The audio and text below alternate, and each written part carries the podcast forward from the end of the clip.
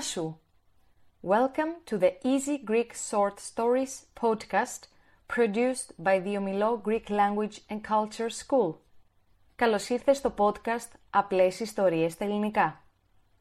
This podcast is made for students learning Greek at an intermediate language level and narrated by native Greek speakers.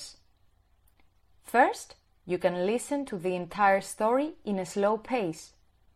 After that, you will hear the same story again at a normal native Greek-speaking pace. At the end of the podcast, you can listen to useful vocabulary and repeat the words. Happy listening! Καλή ακρόαση!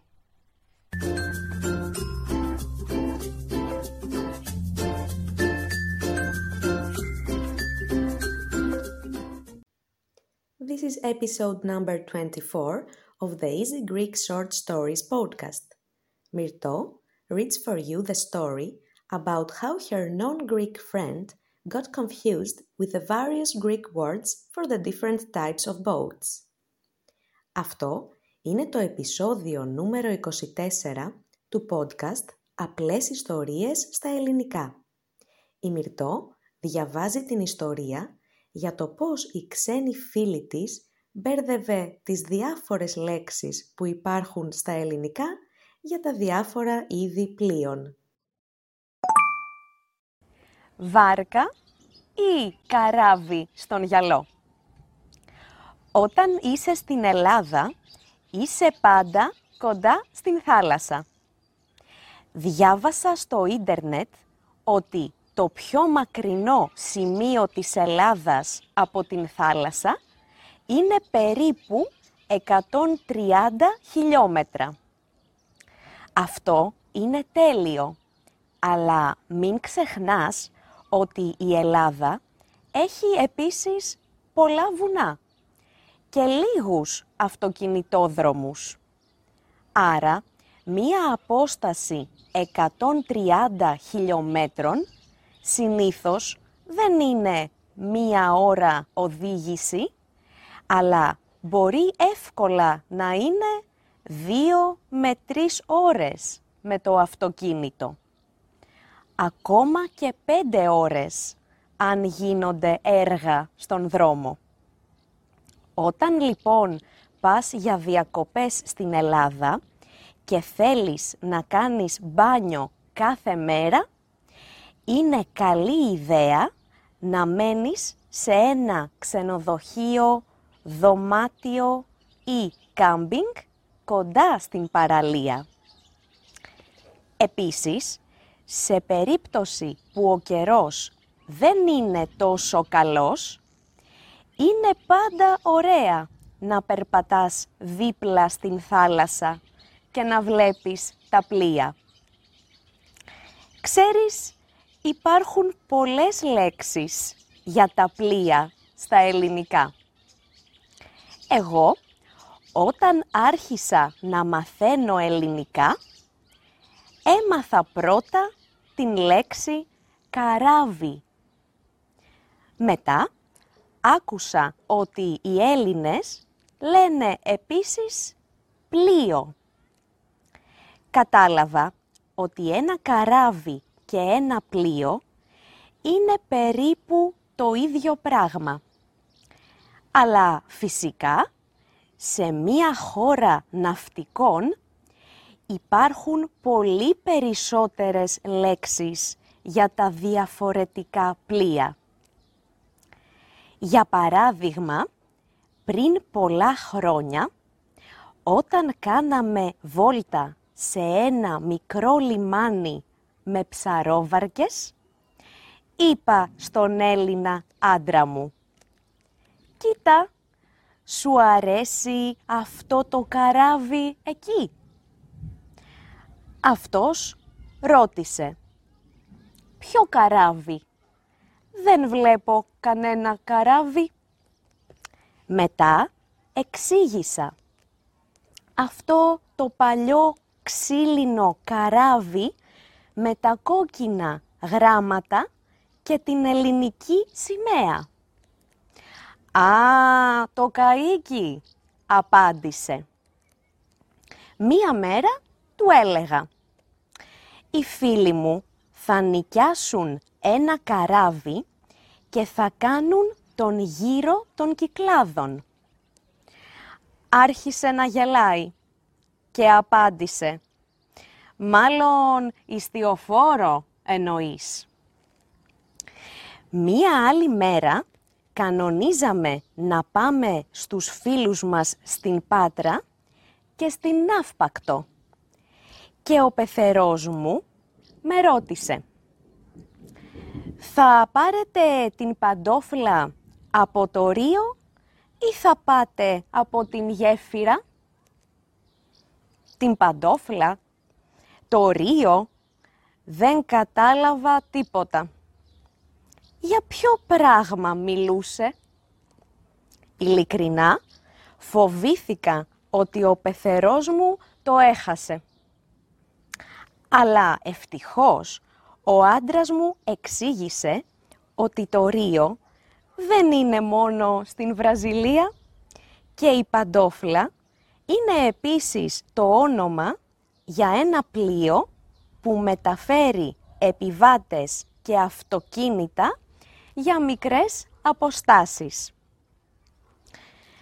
Όταν επιτέλους έμαθα διάφορες λέξεις για τα διαφορετικά πλοία που βλέπεις στην Ελλάδα, άκουσα σε μία ταβέρνα ένα πολύ γνωστό τραγούδι του Μίκη Θεοδωράκη.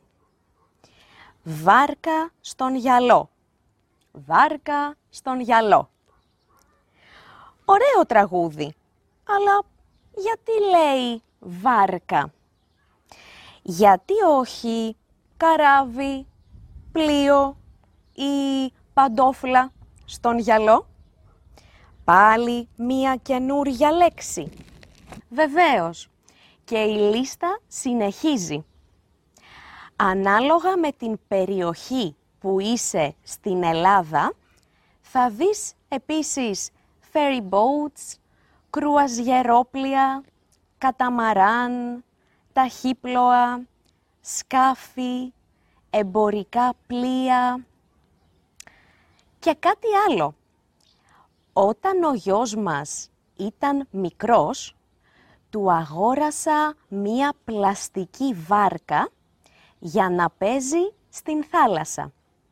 Την έλεγα καραβάκι, επειδή ήταν κάτι μικρό. Ή βαρκούλα, όπως λέει το γνωστό παιδικό τραγούδι. Βαρκούλα του ψαρά. Αλλά άλλη μία έκπληξη. Τώρα οι Έλληνες στην παραλία την είπαν φουσκωτό. Τρελάθηκα. Όταν θέλεις να μιλάς μία καινούρια γλώσσα, δεν μαθαίνεις μόνο γραμματική, αλλά πρέπει επίσης να θυμάσαι πολλές λέξεις. Αυτό δεν είναι εύκολο και είναι λίγο κουραστικό. Συμφωνείς? Εμένα δεν μου άρεσε να μαθαίνω δύο-τρεις λέξεις για κάτι που είναι περίπου το ίδιο πράγμα. Και δεν είμαι η μόνη, νομίζω. Και ο γιος μας ένιωσε έτσι όταν ήταν πέντε χρονών. Ο γιος μας μεγάλωσε στην Αθήνα. Στο σπίτι μιλάμε δύο γλώσσες, ελληνικά και αγγλικά. Πριν πολλά χρόνια είχα μία μικρή κουβέντα μαζί του όταν πηγαίναμε με το αυτοκίνητο στην παραλία από την Βόρεια Αθήνα στην Ραφίνα. Καθώς κατεβαίναμε το βουνό Πεντέλη με υπέροχη θέα στην θάλασσα, είδα από μακριά το πλοίο που έφευγε από την Ραφίνα προς το νησί Άνδρο. μου αρέσει πολύ αυτή η θέα. Και είπα στον γιο μου, Look, can you see the beautiful boat over there? Απάντησε, γιατί λες boat, μαμά? Δεν το λένε boat, το λένε καράβι. Είπα στα αγγλικά, Well, I say boat and your father says καράβι. Κατάλαβα, είπε στα ελληνικά. Αλλά εγώ τι να λέω. Ήταν μία καλή ερώτηση και του εξήγησα. When you talk to your mother, you say boat. And when you talk to your father, you say καράβι. Μετά από δύο δευτερόλεπτα, ο γιος μας είπε δυνατά. Καλά, με δουλεύεις τώρα. Δεν πίστευα στα αυτιά μου. Πρώτη φορά άκουσα ένα μικρό παιδί να λέει αυτή την έκφραση. Αλλά είχε λογική. Κατάλαβα ότι είχε το ίδιο πρόβλημα με εμένα. Γιατί να χρησιμοποιεί δύο λέξεις για το ίδιο πράγμα? Τέλος πάντων, μετά από πολλά χρόνια στην Ελλάδα, τώρα ξέρω το σωστό λεξιλόγιο στα ελληνικά. Χτες έμαθα και μία ωραία παροιμία. Οι πολλές γνώμες βουλιάζουν το καράβι. Προσοχή! Τώρα λέμε καράβι και όχι βάρκα, γιατί η βάρκα είναι στον γιαλό, όπως στο τραγούδι του Θεοδωράκη. Βάρκα ή καράβι στον γιαλό. Όταν είσαι στην Ελλάδα, είσαι πάντα κοντά στην θάλασσα. Διάβασα στο ίντερνετ ότι το πιο μακρινό σημείο της Ελλάδας από την θάλασσα είναι περίπου εκατόν τριάντα χιλιόμετρα. Αυτό είναι τέλειο, αλλά μην ξεχνάς ότι η Ελλάδα έχει επίσης πολλά βουνά και λίγους αυτοκινητόδρομους. Άρα, μία απόσταση εκατόν τριάντα χιλιόμετρων συνήθως δεν είναι μία ώρα οδήγηση, αλλά μπορεί εύκολα να είναι δύο με τρεις ώρες με το αυτοκίνητο. Ακόμα και πέντε ώρες αν γίνονται έργα στον δρόμο. Όταν λοιπόν πας για διακοπές στην Ελλάδα και θέλεις να κάνεις μπάνιο κάθε μέρα, είναι καλή ιδέα να μένεις σε ένα ξενοδοχείο, δωμάτιο ή κάμπινγκ κοντά στην παραλία. Επίσης, σε περίπτωση που ο καιρός δεν είναι τόσο καλός, είναι πάντα ωραία να περπατάς δίπλα στη θάλασσα και να βλέπεις τα πλοία. Ξέρεις, υπάρχουν πολλές λέξεις για τα πλοία στα ελληνικά. Εγώ, όταν άρχισα να μαθαίνω ελληνικά, έμαθα πρώτα την λέξη καράβι.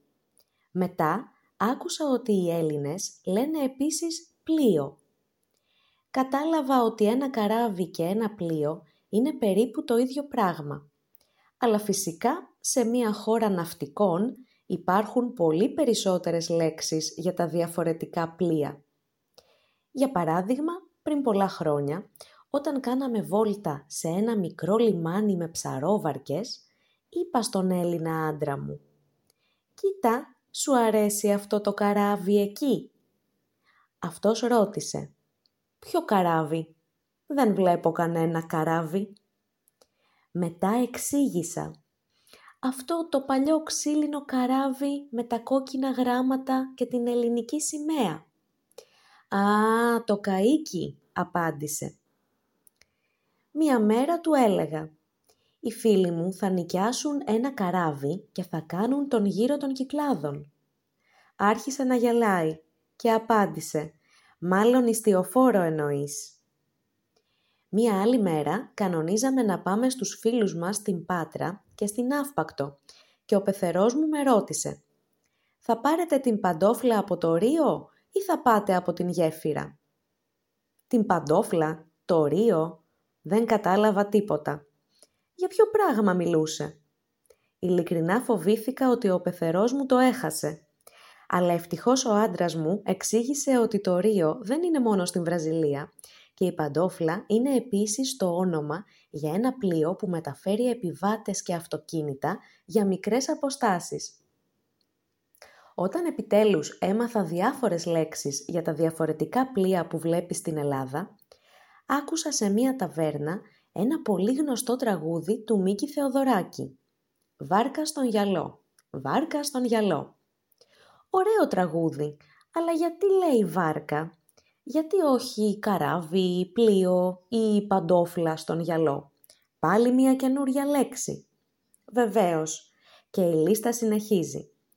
Ανάλογα με την περιοχή που είσαι στην Ελλάδα, θα δεις επίσης ferry boats, κρουαζιερόπλοια, καταμαράν, ταχύπλοα, σκάφη, εμπορικά πλοία και κάτι άλλο. Όταν ο γιος μας ήταν μικρός, του αγόρασα μία πλαστική βάρκα για να παίζει στην θάλασσα. Την έλεγα καραβάκι, επειδή ήταν κάτι μικρό, ή βαρκούλα, όπως λέει το γνωστό παιδικό τραγούδι. Βαρκούλα του ψαρά. Αλλά άλλη μία έκπληξη. Τώρα οι Έλληνες στην παραλία την είπαν φουσκωτό. Τρελάθηκα. Όταν θέλεις να μιλάς μία καινούρια γλώσσα, δεν μαθαίνεις μόνο γραμματική, αλλά πρέπει επίσης να θυμάσαι πολλές λέξεις. Αυτό δεν είναι εύκολο και είναι λίγο κουραστικό. Συμφωνείς? Εμένα δεν μου άρεσε να μαθαίνω δύο-τρεις λέξεις για κάτι που είναι περίπου το ίδιο πράγμα και δεν είμαι η μόνη νομίζω. Και ο γιος μας ένιωσε έτσι όταν ήταν πέντε χρονών. Ο γιος μας μεγάλωσε στην Αθήνα. Στο σπίτι μιλάμε δύο γλώσσες, ελληνικά και αγγλικά.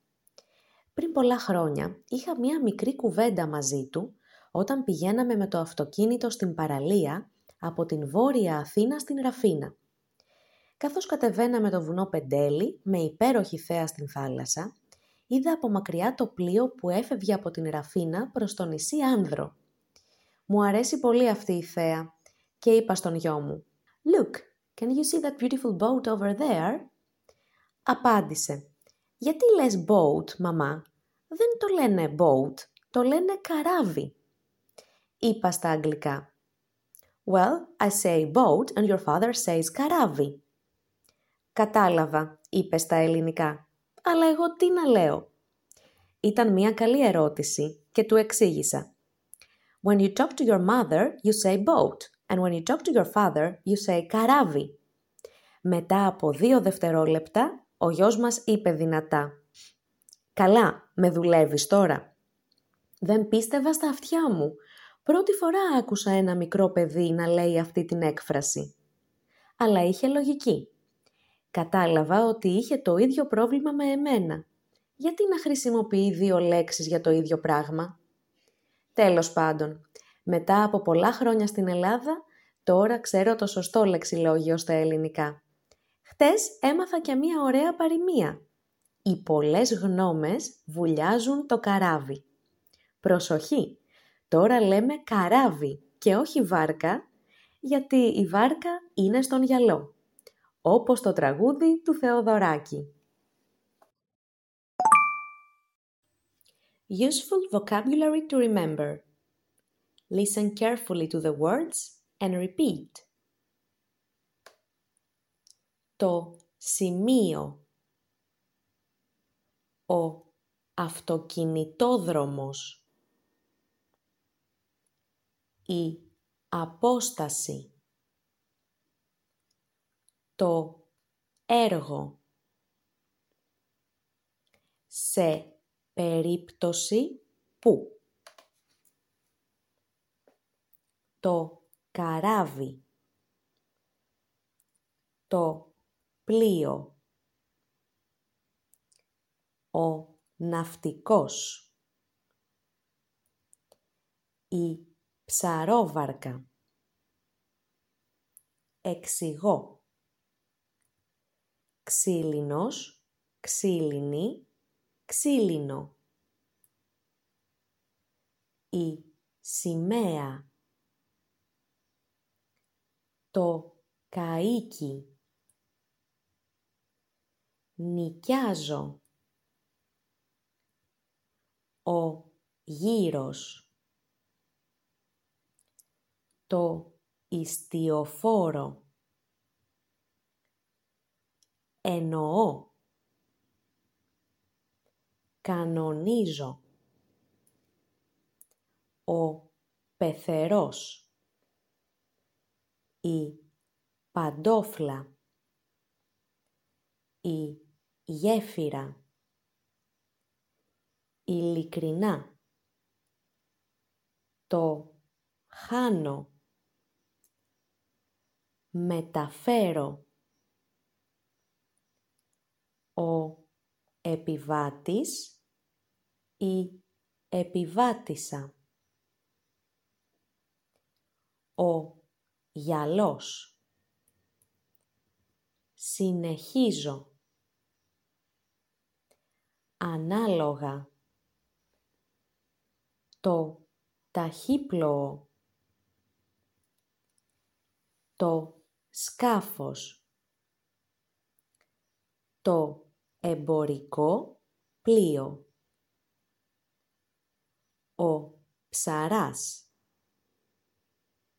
η έκπληξη, το φουσκωτό, τρελαίνομαι, νιώθω, η κουβέντα, με δουλεύεις,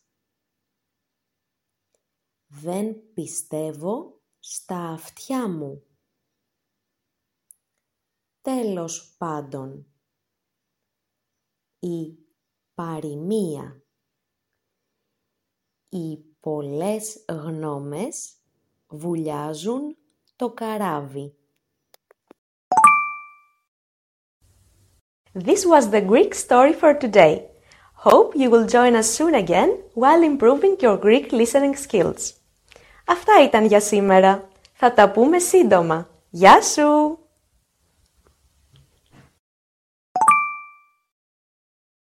If you would like to improve your Greek even more, then head over to the omilo dot com website and purchase your digital podcast notebook.